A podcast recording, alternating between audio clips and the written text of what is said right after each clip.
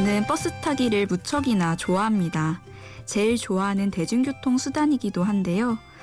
버스를 본격적으로 타고 등교를 하게 된 고등학생 때부터 대학생이 된 지금까지 버스 타기는 저의 일상이 되었습니다. 여러분은 버스에 대해 어떤 느낌과 이미지를 가지고 계신가요? 저에게 있어서 버스 타기란 휴식입니다. 생각이 많아서 지쳤을 때, 저에게 휴식을 선물하고 싶을 때, 저는 새로운 노선지를 따라 버스에 몸을 싣고 여행을 떠납니다.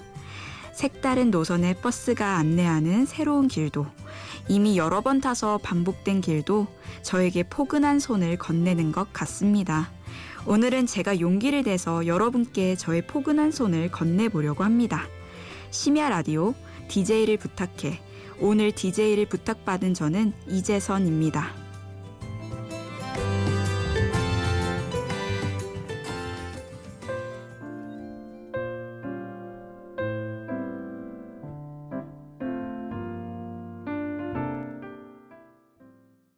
첫 곡으로 하비 누아주의 뽐무에게 들으셨습니다. 안녕하세요. 버스를 사랑하는 22살 여대생 이재선입니다. 라디오에서 저에 대한 이야기를 하게 되다니 벅차고 설레네요. 저는 현재 대학교 3학년에 재학 중인데요. 어릴 적부터 새벽까지 라디오를 듣느라 잠을 항상 늦게 자서 지금의 아담한 키를 갖게 됐다고 믿고 있어요. 라디오에 대한 사랑 때문에 라디오 작가를 항상 꿈꿨었는데요. 지금은 영어 전공을 선택해서 다른 길을 향해 걸어가고 있어요. 하지만 어릴 적의 꿈을 잠시나마 오늘 새벽 1시간 동안 이룰 수 있어서 너무 행복합니다. 제가 오프닝에서 이야기했던 것처럼 버스를 타고 여기저기 다니는 게 저의 취미이자 휴식인데요. 저는 오늘 버스를 타고 다니면서 느꼈던 점을 같이 나눠볼까 합니다. 기대해 주시고요. 두 번째로 들려드릴 노래는 유재하의 가리워진 길입니다. 이 노래는 저희 엄마의 신청곡인데요. 노래방에 가시면 꼭 이 노래를 부르세요. 이 노래는 버스를 타고 스쳐가는 여러 가지 풍경과 사람들을 바라보면서 들으면 참 잘 어울리는 곡인 것 같아요. 들을까요? 유재하의 가리워진 길.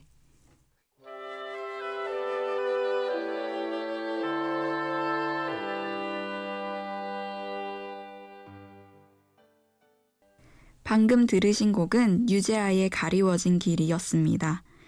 지금부터 버스 타고 여행하는 것에 대해 말씀드릴 건데요. 버스 타는 것의 매력이 무엇이기에 지칠 때마다 버스를 타냐고 저의 독특한 취미를 아는 친구들이 물어봅니다. 버스 타기의 매력을 말하자면 우선 계절과 날씨를 온전히 느낄 수 있어요. 버스 창가를 통해서 여유롭게 바라보는 계절과 날씨는 참 눈에 담아두기에 편안하고 예쁜 것 같아요. 그리고 버스는 지친 저에게 많은 생각을 정리할 시간을 선물해 줍니다. 저 같은 경우 고민이 있을 때 버스를 타고 좋아하는 노래를 듣고 있으면 복잡했던 생각이 그래도 한결 정리가 되더라고요. 제가 버스 여행을 떠날 때마다 준비하는 몇 가지가 있어요. 버스로 이동하게 되면 지하철보다는 시간이 조금 더 걸리거든요. 그래서 간단한 간식과 물을 챙겨요. 그리고 노래를 들으면서 가기 위해서 항상 배터리가 가득 찬 핸드폰과 mp3 플레이어를 준비한답니다. 또 저는 작은 수첩과 펜을 꼭 챙기는데요. 버스 안에서 많은 생각들이 떠오르기도 하고 정리되기도 하기 때문에 그런 상황마다 생각들을 간단한 글이나 그림으로 기록해 두곤 해요. 그런데 좀 더 여유로운 버스 여행이 되기 위해서는 자리에 앉아야 한다는 조건이 필요합니다. 지친 몸으로 탄 버스가 만원이어서 몸이 더 피곤해진다면 버스 안에서의 낭만은 수포로 돌아가기 쉽거든요. 그래서 퇴근 시간에서 한시간씩은 피해서 타야 편안한 버스 여행이 될 수 있습니다. 그러면 노래 듣고 버스 타기의 매력에 대해 더 말씀드릴게요. 러브홀릭의 러브홀릭, 정준일의 우리의 밤.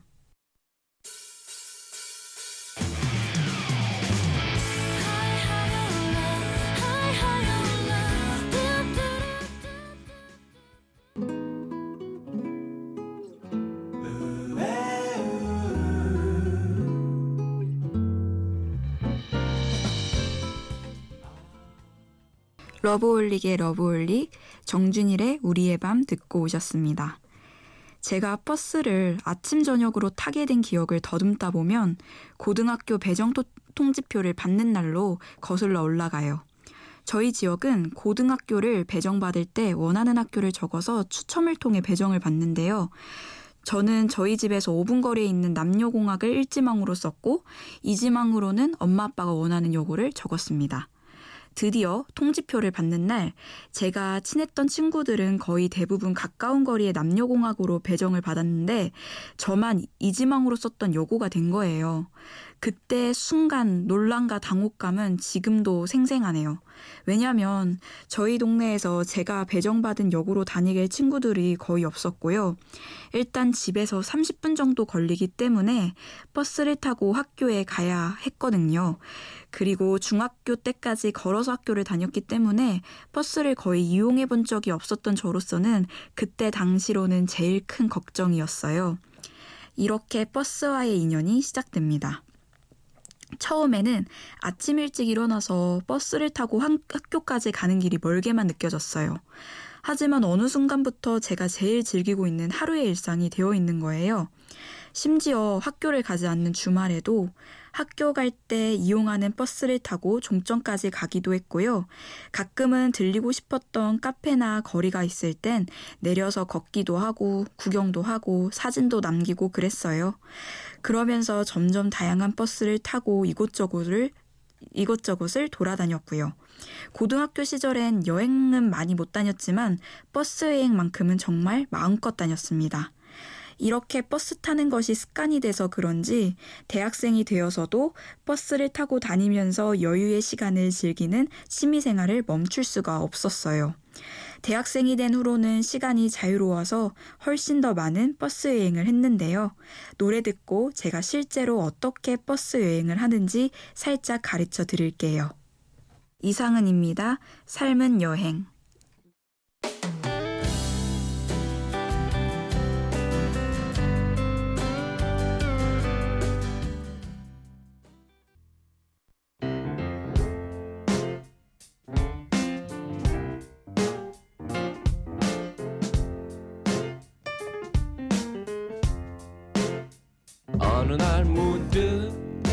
따뜻한 바람이 네가 보낸 걸까? 네 냄새가 나 참 향기롭다. 참 오랜만이다. 보고 싶다. DJ를 부탁해. 심야 라디오 DJ를 부탁해. 오늘 DJ를 부탁받은 저는 버스 타기를 좋아하는 이재선입니다. 지금까지 버스 여행에 대해서 이런저런 이야기를 했는데요. 혹시 버스 여행에 대해서 호기심이 생긴 분들이 있을지 모르겠네요. 그러면 제가 어떻게 버스 여행을 하는지 예를 들어서 말씀드릴게요. 저희 학교에서 집까지 지하철을 타면 1시간 30분 정도가 걸려요. 이 시간도 짧은 시간은 아닌데요. 어느 날 문득 집까지 버스로 환승해서 가보자는 생각이 들었어요. 우선 스마트폰에 지도 앱을 켜서 대략적으로 어떤 버스를 타고 환승을 할지 구상을 했어요. 두세 가지의 선택할 수 있는 길이 있었는데요. 정겨운 풍경이 있는 길들로 지나가고 싶다. 또는 자연의 길로 지나가고 싶다. 아니면 정말 도심을 느끼고 싶다와 같은 것을 생각하고 버스 노선을 생각했습니다. 저는 그날 정겨운 풍경을 볼 수 있는 길을 택했어요. 네 번의 한승을 거쳐서 두 배가 넘는 시간이 지나 집에 도착했습니다. 정겨운 풍경의 길의 여정을 소개해 보면요. 제가 여고를 거쳐 여대를 다니고 있는데요.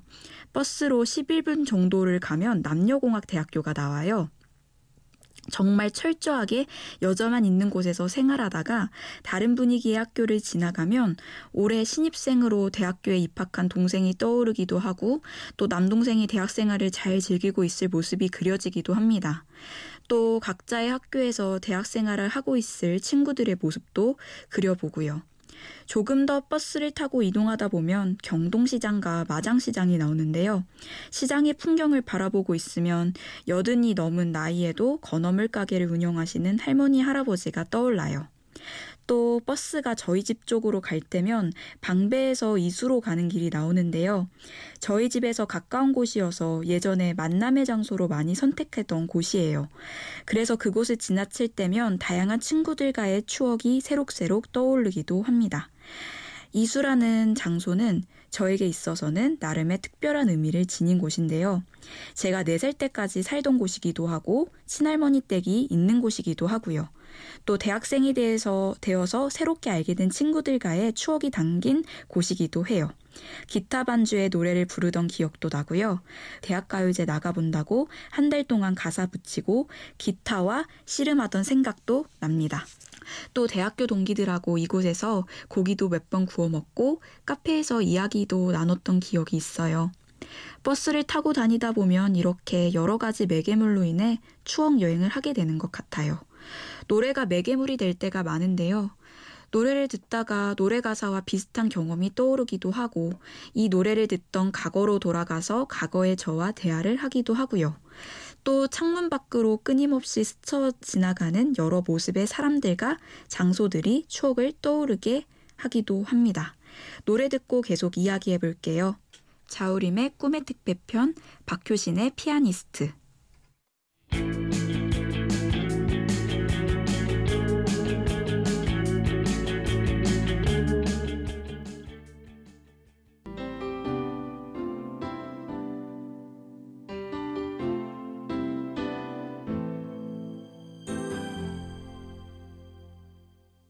자우림의 꿈의 택배 평가 박효신의 피아니스트 들으셨습니다.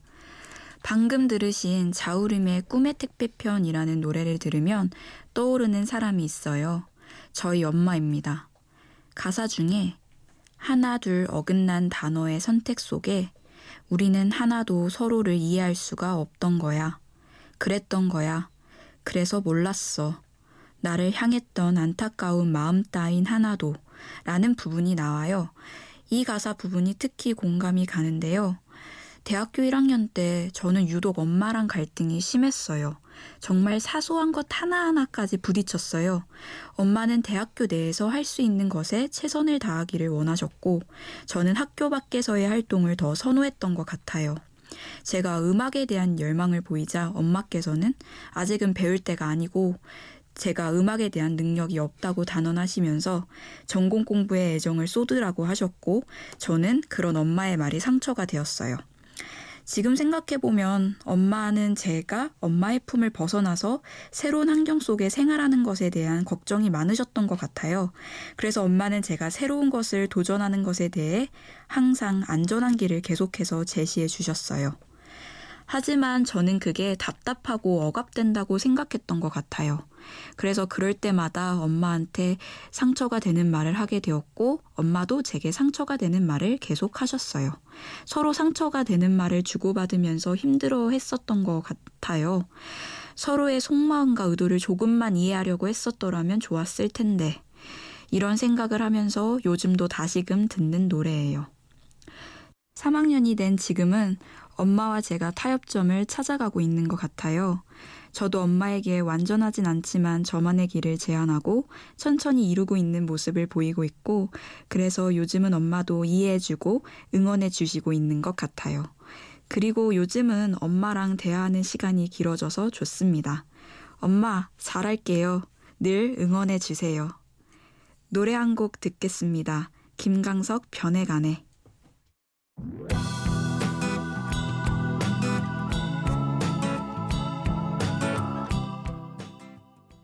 심야 라디오 DJ를 부탁해 오늘 DJ를 부탁받은 저는 버스 타기를 좋아하는 이재선입니다. 제가 버스를 타고 여행을 하다 보면 여러 재밌는 상황들이 벌어지기도 해요. 한 번은 버스를 타고 가다가 잠이 든 거예요. 버스 기사, 기사 아저씨께서는 제가 버스 여행을 하는지 모르셨겠지요. 그래서 종점이라고 일어나라고 절 깨우시더라고요. 그래서 제가 목적지가 없어서 다시 타고 돌아가면 된다고 말씀드렸더니 그래서 그렇게 편안하게 푹 자고 있는 거냐고 하시면서 더 즐기면서 가라고 하시더라고요. 이렇게 말씀해 주시는 걸 보니 아마 저 말고도 버스 여행을 하는 사람들이 있나 봐요.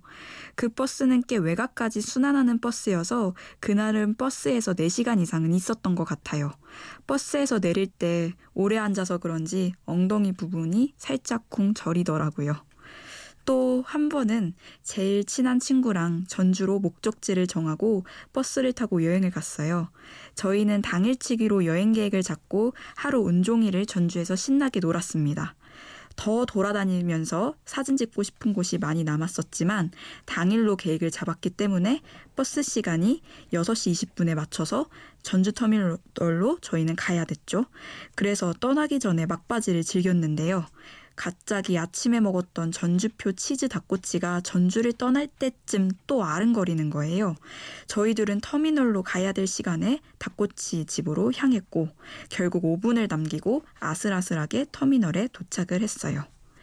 저희는 모든 에너지를 노는데 투자했고 버스에 타자마자 둘 다 잠에 취해서 집에 돌아왔던 기억이 나네요. 노래 한 곡 듣고 오겠습니다. 노라 존스 Cold Cold Heart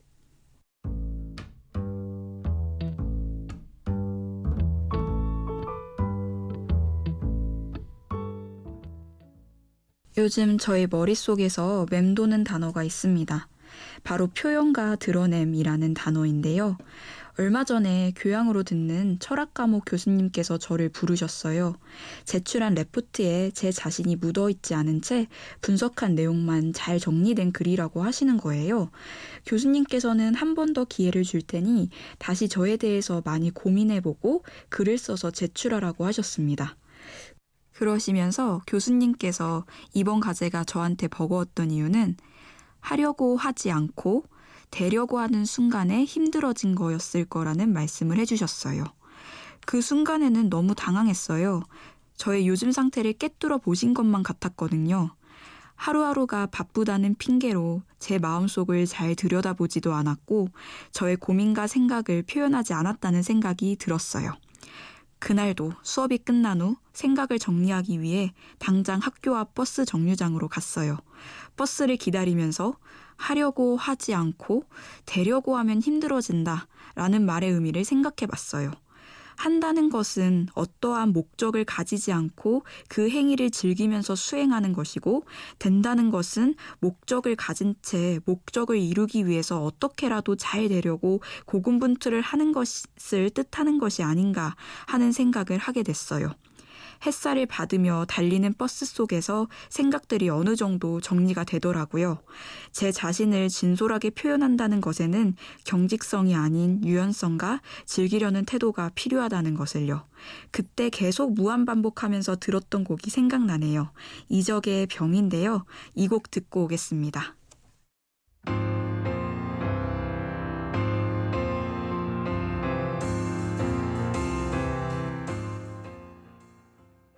저는 그림에 대해서 잘 모르지만 하나하나 점을 찍어 완성하는 방식인 점묘화로 그려진 그림들을 좋아해요. 각각의 하나의 점들이 모여서 하나의 조화를 이룬 작품으로 만들어지니까요. 점묘화로 그려진 그림을 보면 참 작가들이 노력을 많이 했겠다라는 생각과 어쩜 이렇게 다양한 색들이 하나같이 조화로운지에 대해서 생각하게 돼요. 오늘의 경험도 추억도 저의 인생이라는 그림의 한 점이 되어 그려지고 있을 거라고 생각해요. 아마도 오늘의 기억은 따뜻한 경험이어서 샌 노란색으로 점이 그려지고 있을 것 같네요. 어느새 마칠 시간이에요. 마지막 곡으로 제가 정말 좋아하고 동경하는 싱어송라이터 각진원의 자랑 듣겠습니다. 한 시간 동안 함께 해주셔서 고맙습니다. 심야 라디오 DJ를 부탁해 지금까지 오늘의 DJ 이재선이었습니다.